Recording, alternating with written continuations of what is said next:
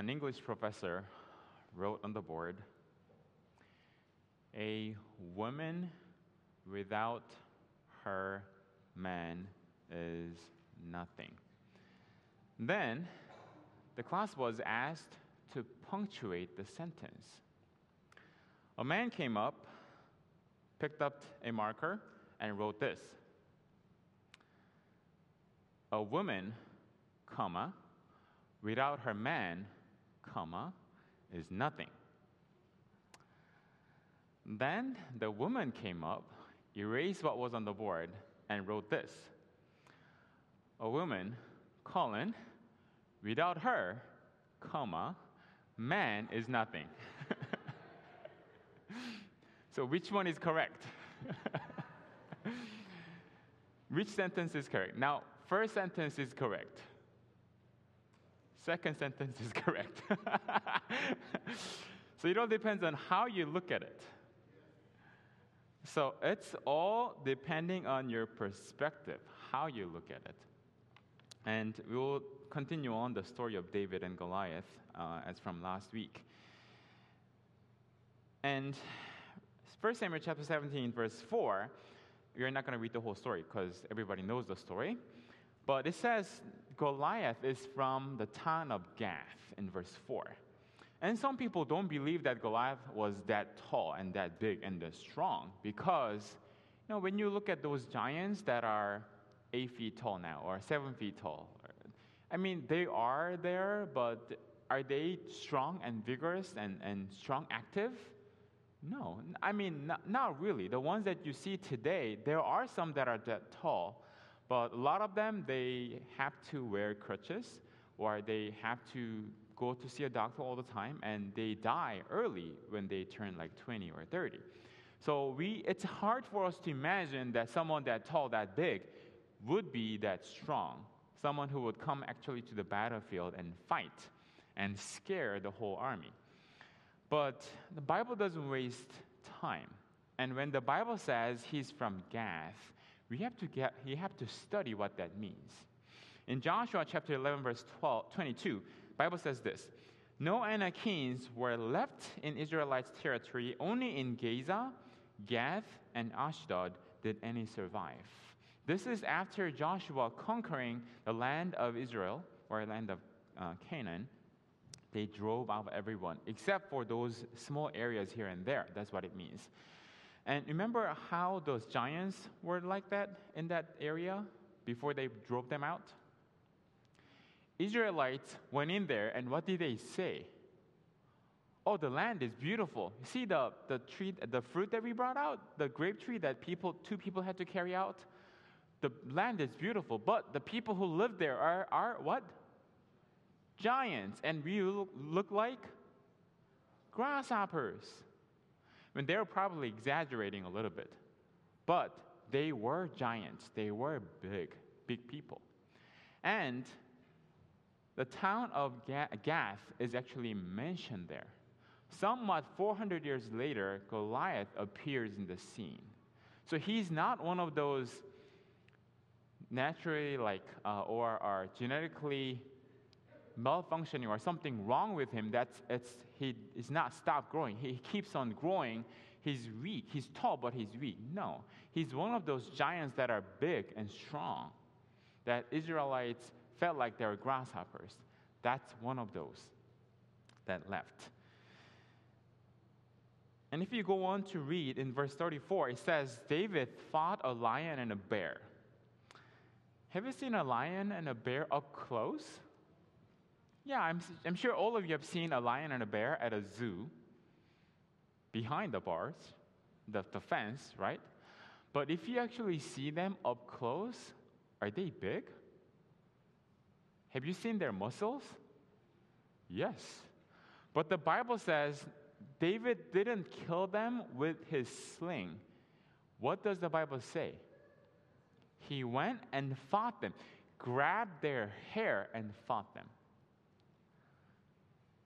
I thought he was a shepherd. Is shepherd that dangerous of a job? I didn't know. But apparently, you have to risk your life to, to save your sheep. But that's what happened to David. And I was wondering, why did God allow that to happen? Why did David have to go fight a lion and a, and a bear to protect his father's sheep? And guess what? God was preparing David for this because Goliath is probably bigger than a lion, scarier than a bear. So David was now being prepared. He's been prepared. Now he's like, you know what? I got this. You know, I've had a lion, it's nothing. Had a bear, no, I, I got this. That's what happened. He's been preparing him. Now, if you see a lion and a bear on your path, guess what's coming? A Goliath is coming on your way. So, are you gonna be like Saul, like running away, telling people, okay, if you go, I'll give you money. If you go, I'll give you my daughter. If you go, I'll make you tax free. Telling people what to do, but not going because he's, he's the one supposed to go. He's the tallest of all, but he didn't go because he was scared. You're going to be like Saul, scaring, scared off and run away, or are you going to be like David, going after him and fighting? Who are you going to be? And verse 40 is really interesting. Verse 40 says, here, then he took his staff in his hand chose five smooth stones from the stream, put them in the pouch of his shepherd's bag, and with his sling in his hand, approached the Philistine. He says he picked up how many stones? Five stones. Why pick up five stones? I picked up a whole bunch when I went there for souvenir, but David picked up five. Why? It's not like you are loading your gun. If I miss him once, I have my gun loaded. I can just pull the trigger one more time and it will automatically be, will be loaded and I can shoot him again. I get a second chance or a third chance. It's not like that. If David were to miss Goliath with his sling, what do you need to do? Just, just imagine with me. Okay, you were running, because the Bible says he was running toward Goliath you run and you miss him, what do you need to do? Stop running, go through your bag, grab another stone, reload your sling, aim again, and then swing and throw. While he's coming at you full speed with his sword and spear and javelin, uh, his, his weapon, do you think he can do that? Have you ever been in a situation where you are like really, really nervous, under pressure of something happening? Can you find the light switch to turn on? Have you tried to find the key and put it in the car ignition and turn the car on? You can't put the key in the ignition because your hands are shaking so much. Like, you can't even turn something on or off because you are under that much pressure. I think David wasn't that scared, but under that pressure or in that time frame, I don't think he had another chance to reload his, his uh, sling and, and get another chance of throwing at him. So, guess what? Why pick up five stones? And this is just speculating, guessing, but I thought this is quite interesting, so I want to share with you. 2 Samuel 21, 15 to 22, if you read the story on, this is what you find. In verse 19 of 2 Samuel chapter 21, it says, In another battle with the Philistine at Gob, Elihan, no, Elihnan, son of Jair, the Bethlehemite, killed the brother of Goliath, the Gittite, who had a spear with a shaft like a weaver's rod. Same expression as that of the Goliath someone who has someone who can handle a weapon like that big. It says Goliath, Goliath's brother. This guy killed. And if you read on in verse 22, these four were descendants of the Rapha in Gath, and they fell at the hands of David and his men. So there were how many more giants that they killed in chapter 22 of 2 Samuel? Chapter 21? Four other giants, including Goliath. That's how many? Five. So when David heard about this guy is that guy, that tall guy, and he was looking at the army of Goliath, I mean, um, Philistines' army, they're like, height is about this, but then, boom, all of a sudden, there is someone really tall. Like, okay, there's one, and there is another one, and he counted all of them. The one including in front of the battle, Goliath. There are five. So he said, you know what? I'm gonna get all five of them. He loaded his bag with five stones. I'm gonna get all five. That's what he did. But he was able to get only one that day. But he set an example. Now, a few chapters later, his men got the rest, killing all five of the giants. Now, when, when God places a Goliath, meaning not a person Goliath, like a trial, a temptation, a trouble, a problem in your life, are you going to run away saying that, you know what, this, I, I can't do this. This is no way. I, there's no way I can do this. Or are you going to pick up five stones? I'm going to get you and get rest of the giants. What are you going to be like? David picked up five stones. That shows his faith, doesn't it? Have faith like of the David. And verse 43 Goliath now is angry. And he says, he says to David, Am I a dog? You come at me with sticks? And I thought about that for, for a moment. Why a stick? Why did, why did he say, You come at me with a stick? Because David had a stick, shepherd's rod, right? But why does the Bible say Goliath was saying that you come at me with a stick? Why? Dog, a stick? What does that mean? When you beat a dog, you have what? A stick. So maybe Goliath was thinking, you know what? You are thinking I'm a dog and you're going to come and beat me with that stick? I'm going to kill you and give your flesh to the birds of the air and the wild animals here. That's why he got so mad. And he took his helmet off and he, he was running toward David. But just, just imagine this scene with me. So Goliath, the giant, the he's over here with his sword, spear, and javelin. And there was a guy who was holding his shield. So how many weapons does he have? He's got four. How many hands does he have? He's got two. How in the world is he going to hold all four of those and fight? I don't get it. What did David have? He had his bag, his pouch, and a staff and a sling. That's what he had. So David is all about showing off. I have a sword, a big sword, and a spear, which is long, javelin, maybe a little shorter, maybe on his back, and someone holding his shield. So he's flashy, showing. Whereas in David, so Goliath is focusing on something that is visible. Whereas in David is focusing on something that is not visible, unseen. His faith is in God, and he's going against David. And Goliath is over here, and he's a big man, a giant, with probably a deep, deep bass voice.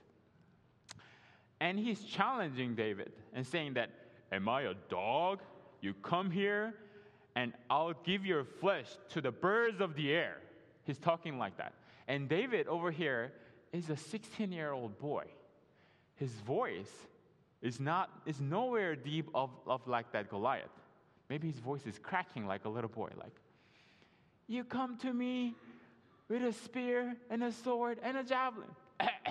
Maybe like that. Seeing that, the Philistine army must have been laughing so hard. Look at that! Ha ha ha ha! They're all laughing. And the Israelites, what's going on? They're like, oh no, They're all embarrassed. They're all embarrassed. That's exactly what's going on here. And I dug up a little bit, and there was one commentator saying this. Some scholars say the word Hebrew word for dog, which is kelab, kelab, is used in passages like Deuteronomy chapter 23, verse 18, for male homosexual prostitutes. So when David came, because the Bible says David was fair, handsome, and healthy. For Goliath, when he saw him, maybe he felt that sending David was an insult to his manhood. And he got angry and he was coming.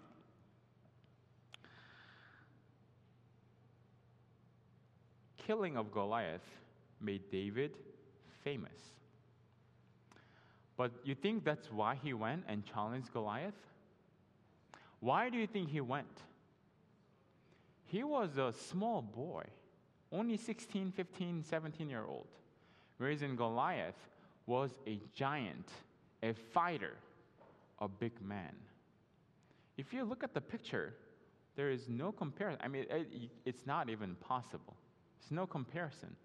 Why did he go?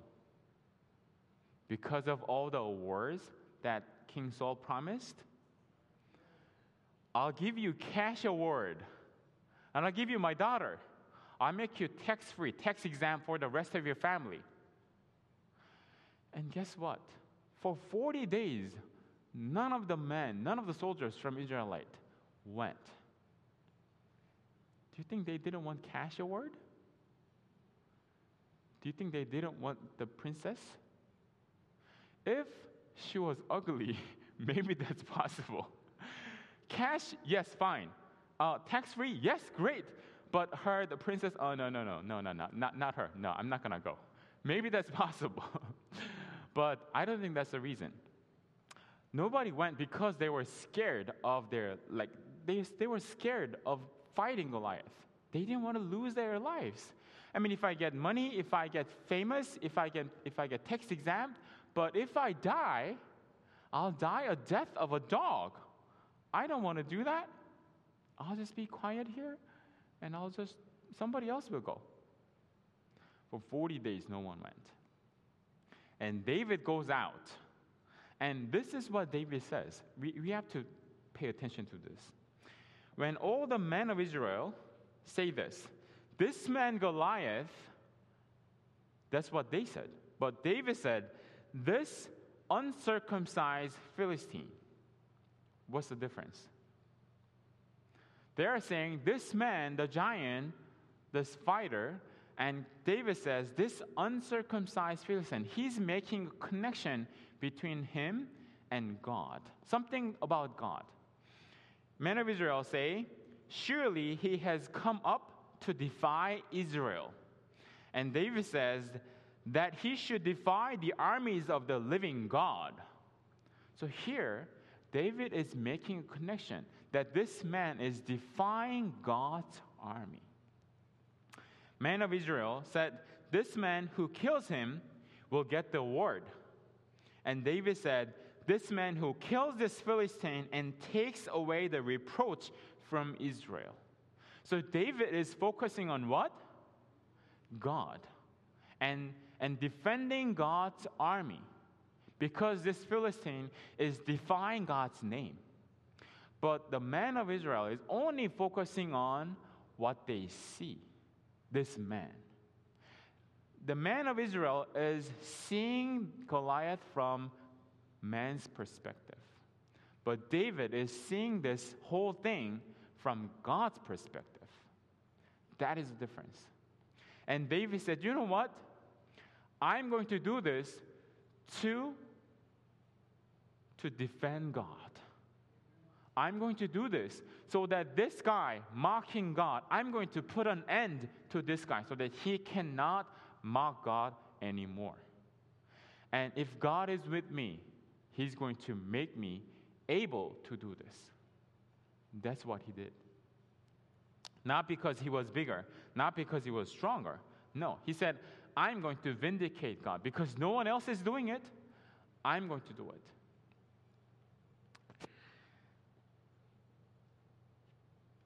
And he says, he wanted, David wanted all the world to know that there is a God in Israel. He says, You know what? You come here and make fun of God's people and make fun of God's army. I'm going to go show you that there is God in Israel. And he goes. But you know what? That wasn't enough. David said, You know what? I'm going to go fight Goliath and I'm going to kill him so that the you guys, Israelites, that you know that there is God in Israel because there's no one else is going out. I'm going to do that. Do you see that? Do you see the big picture? God, David is going out to show the whole world, the Philistines, that there is God. But at the same time, he's going to show Israelites and King Saul that there is a God in Israel. Are you going to defend God, friends? Can you defend God and His name? How many times do we do that?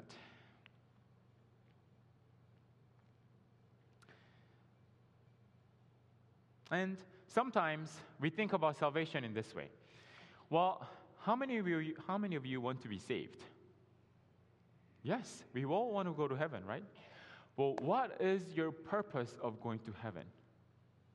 What is your motive of going to heaven? I want to go to heaven and live forever and enjoy the life up there. I want to fly to other universe and meet other people from other planets and other celestial beings that we have they've never seen. I want to go see them. I want to eat the fruit of the of the fruit of life. I want to go see and walk on the on, on the New Jerusalem, drink the water of life. I want to do all that. It's going to be fun. It's going to be exciting. I want to go see Jesus, talk with God, and sing with the heavenly choir. That's all good. Great. We all want to do that. But you know what? That's the added bonus that comes with us going to heaven. What is the main purpose of going to heaven? So that God's character can be vindicated. Because God said, you know what? My law is right. I am just. I love everyone. But Satan said, you know what? God's law is not just. His motive is wrong. He is an unjust God. And God needs someone to prove himself, prove him and his, his character and his kingdom. That's why he's relying on us the people who have fallen, and then show that, you know what, God in fact is right. Those are the first fruits that God needs. Those are the 144,000. And those are the people that God needs to tell them to stand in front of the court of the whole heaven, in front of even Satan, and say, you know what, you see these people? These people can keep the commandment of God. And that's what God needs. God needs his witnesses to stand before the court of whole heaven. And all of us, all, the rest of the whole, everyone who will be saved after the 144,000, they're all saved because of what they have done and the grace of God. But God needs those people to do that. God needs the witness, witnesses to do it. So we see salvation from our perspective. Yes, I'll enjoy heaven. It'll be fun. It'll be great. But God needs a group of people who will actually vindicate his character and say, God is right. How many of you are thinking from God's perspective? And I have to go to heaven to stand for God. Or are you thinking, you know what? I want to go to heaven because, you know, heaven will be a great place, a fun place to hang out. It will be. But God needs the first group of people first. How many of you want to be part of that 144,000 that you can vindicate God and his character? And I pray that you would you will stand and you will be that be in that group. In verse 51, David took took a Philistine's sword and, and killed him. Yes, he, he knocked him down with his, his sling, but I'm not sure if he's completely killed. He went, he stood up on top of Goliath's body, he took out his sword, and he killed him. So, did David have a sword in his hand? No. David took Goliath's sword and killed him. Does that ring a bell? When Satan is defeated in the end, God is going to use Satan's tactics, his own sword, to defeat him. That's the way how he does. Satan may plan everything, he's going to set everything up, but that in the end is going to fight against him. And God in the end is going to be victorious. That's the way how he does. It looks like Goliath is going to win. If you look at it, David had no chance. But in the end, God and his army will win. Whose side will you stand on? I pray that you will stand on God's side. And verse 53 Goliath the Philistine fell on his face. The Bible says fell on his face. That means he just collapsed and fell on his face, face straight down to the ground. Has anything like that ever happened in the Bible?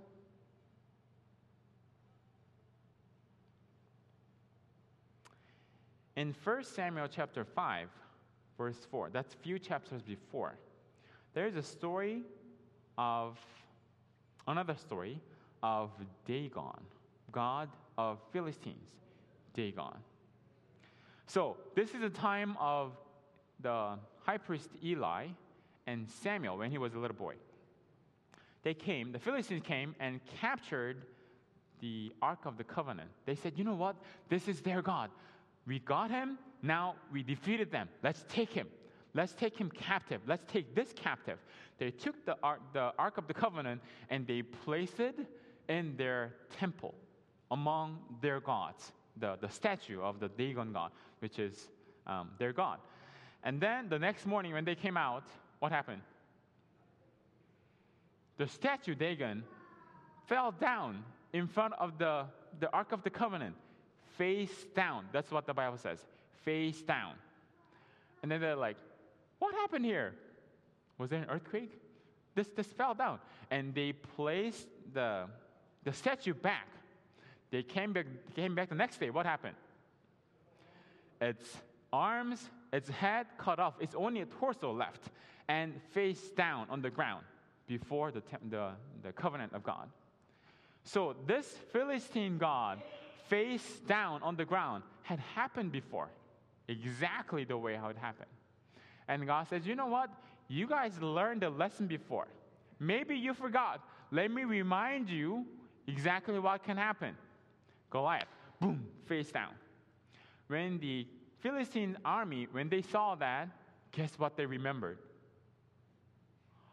Our God, Dagon God, face down, bam. Oh man, you know, we better run. They all ran, including all those four giants. They all ran. And guess what happened? A lot of people died that day, and Israelite army was successful. I'm not going to show you that video. I brought the video back just to show it to you, but we don't have time. I'm just going to skip that. But salvation is all perspective, depending on how you look at it how you look at it. You know, God is a champion of using unconventional methods of doing things. How about Gideon and 300 men? You, do you remember that story? Gideon and 300 men? How many people came at the beginning when they called, when they called the army? They had they had uh, 33,000 men, Israelite army that came. And God said, You know what? You guys are too many. No, no, are too many people. 33,000. And then how many people went back? 22,000 people went back, and only 10,000 people left. 10,000 left, and God said, No, still too many. And how many people left? 300. Now, do you know how many people were there going against the Midian army? They had 135,000 men. Now, if you do the math, 135,000 versus 300, what's the, what's the ratio?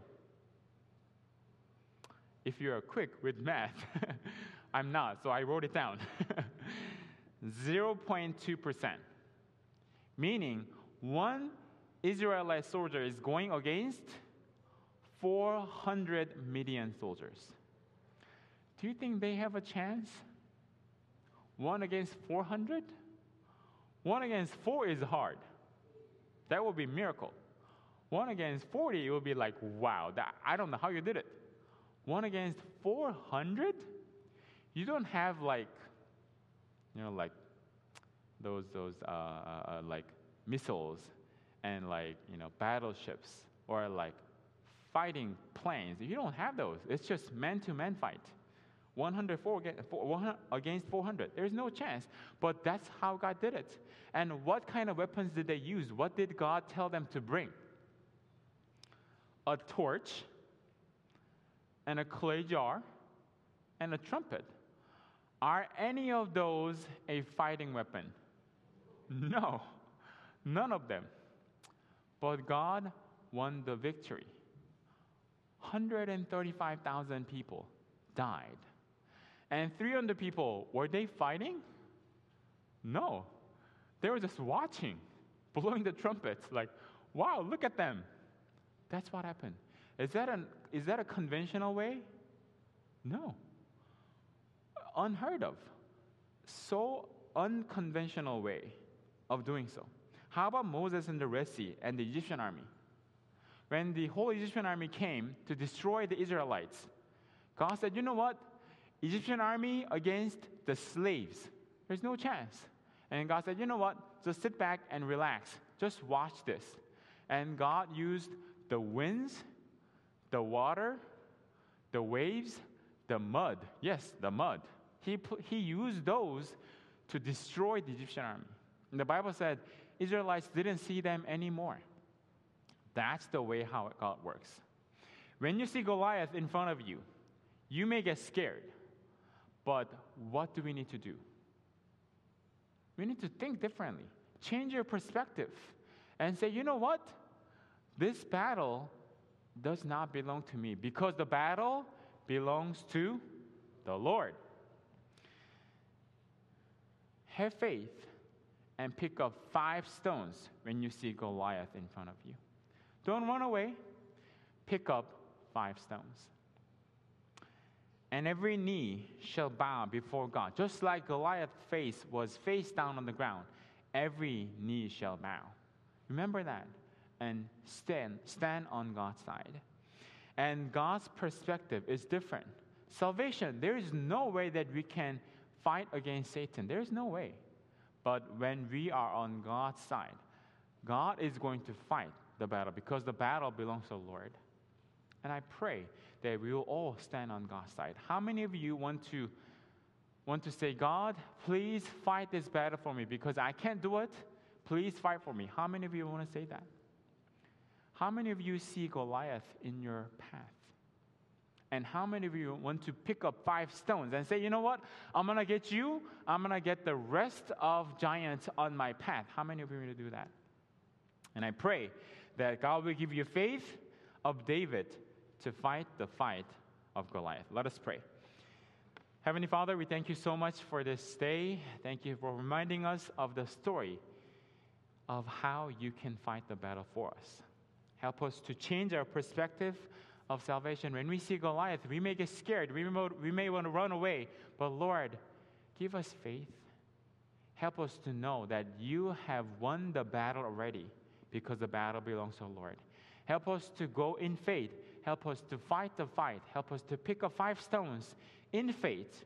Help us to be victorious. Help us to move forward, go onward with you. Please bless every single one of us here so that we can change our perspective. We can be saved not to enjoy heaven, but to stand for you, to be witnessed for you up in heaven. please bless everyone here so that we could have faith of David. We pray in Jesus' name. Amen. Praise team, please come on up.